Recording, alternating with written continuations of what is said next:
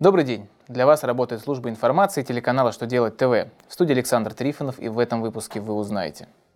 Можно ли хранить вторые экземпляры бумажных счетов фактур в электронном виде? Чем Центробанк планирует заменить паспорт сделки? Можно ли получить отсрочку по НДФЛ при продаже жилья до истечения минимального предельного срока владения? Итак, о самом главном по порядку.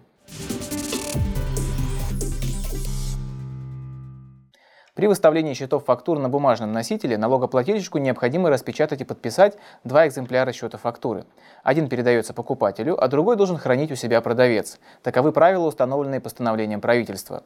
Минфин разъяснил, что отступать от этих правил нельзя. То есть, если продавец выставил покупателю бумажный счет-фактуру, хранить второй экземпляр этого документа в электронном виде нельзя, даже если он подписан усиленной квалифицированной электронной подписью руководителя организации.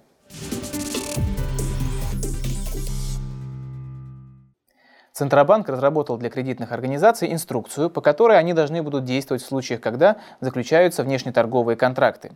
Компании, заключающей такой контракт, нужно будет предоставить его в кредитную организацию, где контракту в тот же день должны присвоить уникальный номер. Проектом инструкции не предусмотрены основания для отказа в принятии документа, поэтому банк не сможет не присвоить контракту номер. По плану это нововведение должно вступить в силу с 1 декабря 2017 года.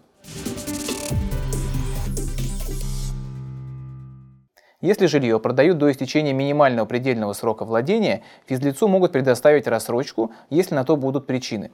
Минфин напомнил, что минимальный предельный срок владения жильем, приобретенным с 1 января 2016 года, составляет 5 лет.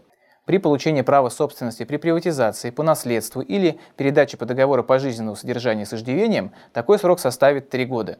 Если жилье продают до истечения этого срока, то с дохода нужно уплатить налог. Правда, физлицо может заявить об отсрочке или рассрочке уплаты, если у него на то будут причины. Основанием для этого могут послужить временные финансовые трудности из-за понесенного ущерба от обстоятельств непреодолимой силы, если при уплате налога плательщик рискует стать банкротом или его имущественным положением исключается возможность уплатить НДФЛ единовременно. Для получения отсрочки физлицо должно обратиться с соответствующим заявлением в свою ФНС. На этом у меня вся информация. Я благодарю вас за внимание и до новых встреч.